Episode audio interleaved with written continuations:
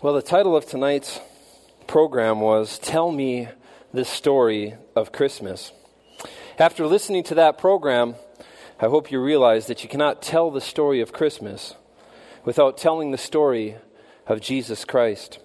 You see, the word, the word Christmas literally means a gathering of people to celebrate Christ, specifically his birth. His name is in the word. So when we're thinking about what is the reason for the season, it's to tell the story of him, to tell the story about Jesus Christ. But you have to ask yourself if the reason for the season is to celebrate Christ's birth, a gathering of people that are seeking to celebrate Jesus Christ's birth. What about Christ's birth is worth celebrating? As you listen to that tonight, was it the fact that Jesus was born that was is so worth celebrating? Is that what we celebrate, that Jesus was born? Or how about how he was born? Is that what we ultimately are celebrating when we celebrate Christmas? No, not really. It's not the fact that he was born. That's history. It's not how he was born. Those are just cold facts that have no particular relation to us. It's why he was born that was really important. And I think if you were listening tonight, you would have heard that story told very clearly, that it's it's the why of Christmas that's so important. That Christ Jesus came into the world to save sinners, that that's the reason that he was born. He wasn't just born in some generic sense. He was born for you, and he was born for me. And I couldn't tell the story of Christmas or the message of the gospel, message any better than it was told tonight. But the question that I really want to ask you to think about is, if Christ Jesus came into the world to save sinners, and if that's the reason that he came, to save and rescue those who had a great need, that they were hopeless and they were helpless, apart from him bankrupting heaven and coming to earth in a form of humility for you and I. Do you see yourself as the one who needed him to come? Do you see his rescue as being dedicated to you, or focused on you, or having you in mind? You see, that's the problem with celebrating Christmas in general if you don't make it personal.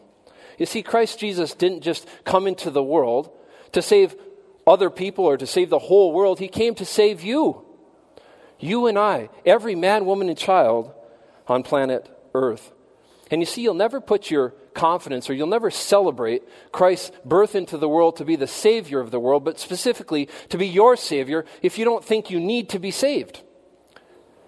See, the thing that stops people from putting their confidence in Christ, or really celebrating Christmas with a knowledge of what it's all about, is that they never saw that they needed to be rescued. You see, saviors are in the business of saving. Saviors come to the world to save those who are drowning, those that are desperate, those that are gasping for their last gasps of air, their last gasps of breath. And the lifeguard comes along and he swims out to them and he says, "Here, I have a way to rescue you. Take a hold of this and you can be saved from this death that you're facing and have an opportunity to live instead." You see, ultimately, the one of the last groups here, the third through sixth graders, they sang, and they were joined by some of the seventh through tenth graders, but they sang this verse as a part of the way they incorporated it into a Christmas song. They sang about how Christ came into the world to rescue, and to rescue everybody. You see, the Bible says that all had sinned and fallen short of the glory of God, that there was none righteous, no, not one. That there was none that even was seeking after God. In fact, the prophet Isaiah went so far as to say that even our best efforts to make ourselves acceptable to God fall woefully short. He says, all of our works of righteousness are filthy rags. See, people don't have trouble accepting that when they act out and they do things they know are wrong, that God wouldn't find that acceptable. But the Bible goes even further to say that apart from faith in his finished work on your behalf, even your best efforts to please him are filthy rags by God's evaluation. Because he's comparing your best efforts or your best stuff to a standard of absolute perfect righteousness. And so we think about, well, what was God going to do? If all of man was born estranged from him due to being sinners, why was that such a predicament to be in? Everybody's in the same boat. We're all sinners. Why is that so bad? Well, the problem is, is that God, although he's loving, God is also perfectly holy. And because God is perfectly holy and we're identified with sinfulness, God cannot be in contact with us, otherwise he would be tainted by sin. He couldn't maintain his holiness and purity unless something was done to take away our sin so that we could then have access to him. And the Bible says that the predicament that every man, woman, and child was in is that because of their identification with even one sin, he says, if you're guilty of one, you're guilty of them all. There's not one single just man upon the earth that doeth good and sinneth not. That's not me speaking. That's the Bible speaking. And so God said that was the condition. And if we're identified with that sin and God is holy, how can we be where he is? And that's why the Bible says that the wage or the penalty of being a sinner is that you deserve death. You deserve to be forever separated from God. Not because God wanted it that way, but because that's the debt that is owed because of your sinful choices. The Bible says we were born into a race of sinners because we were identified with Adam, but we also chose to sin. That's not somebody else's fault, that's our own choices. And that sin estranged us then from God because he was perfectly holy. But the message of Christmas, the thing that we're celebrating, isn't that everybody is hopeless, though apart from Christ's intervention on our behalf we are. What we celebrate about Christmas and Christ's birth is that it set in motion God's plan to rescue mankind from the predicament that he was in. So how did that occur? I hope you were paying attention tonight, because this is the greatest story ever told. How God in his love came down from glory to humble himself and take on the form of a servant, to become obedient unto death, even the death of the cross, as he said, I don't want you to have to die to pay the penalty or the debt that you owe. I'll die in your place.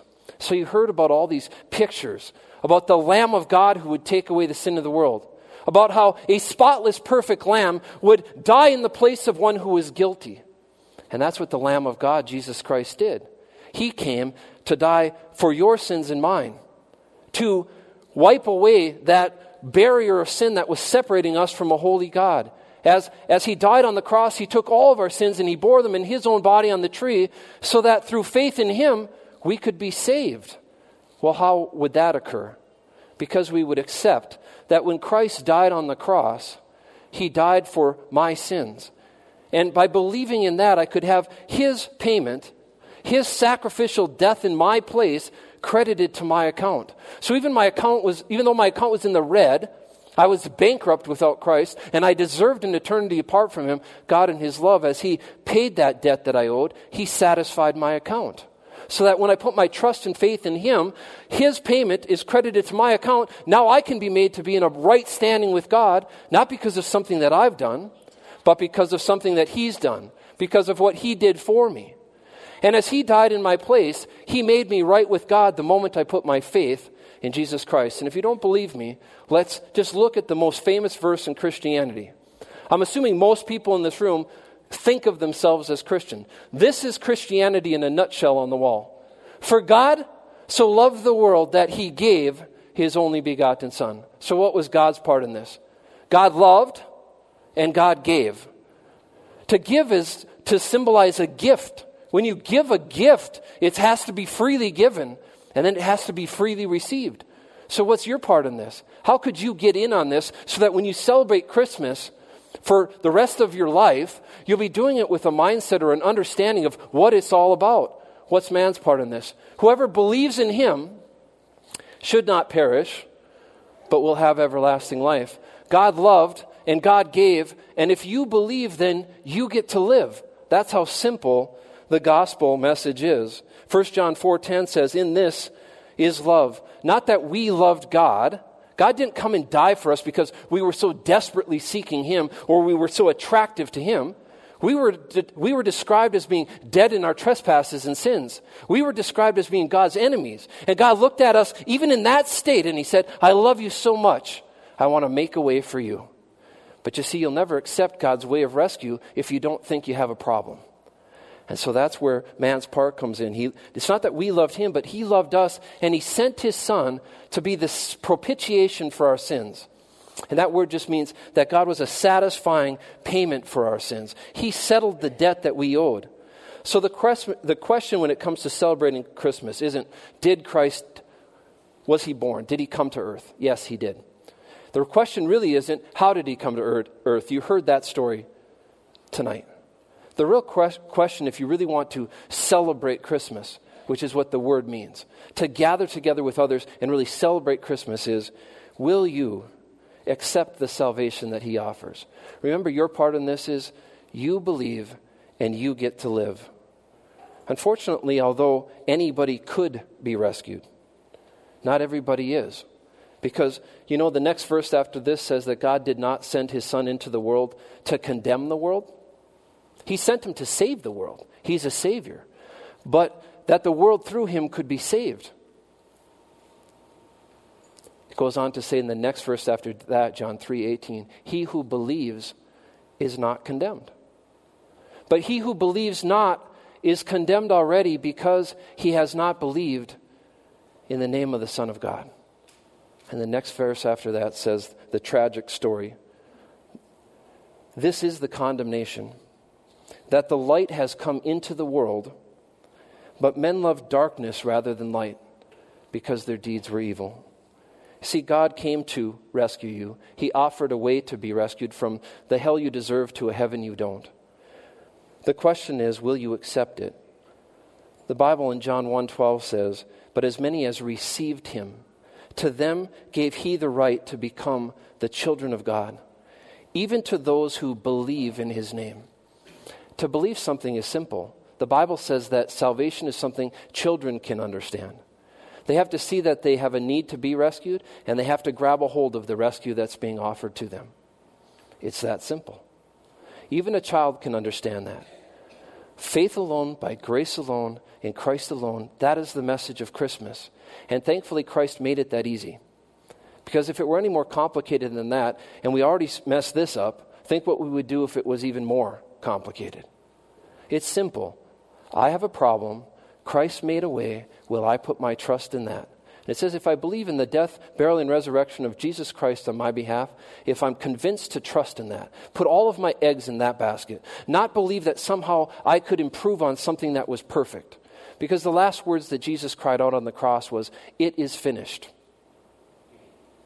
If it was finished, why are you working so hard to try to do your part? There's nothing more to be done except what has already been done on your behalf, and you will be rescued. You will be saved. You can know that you have eternal life.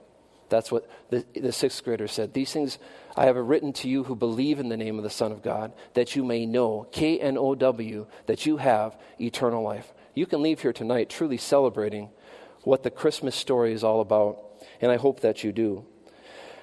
We're going to have now, I hope, a fun time. We're going to maybe try to burn this place down. I'm joking.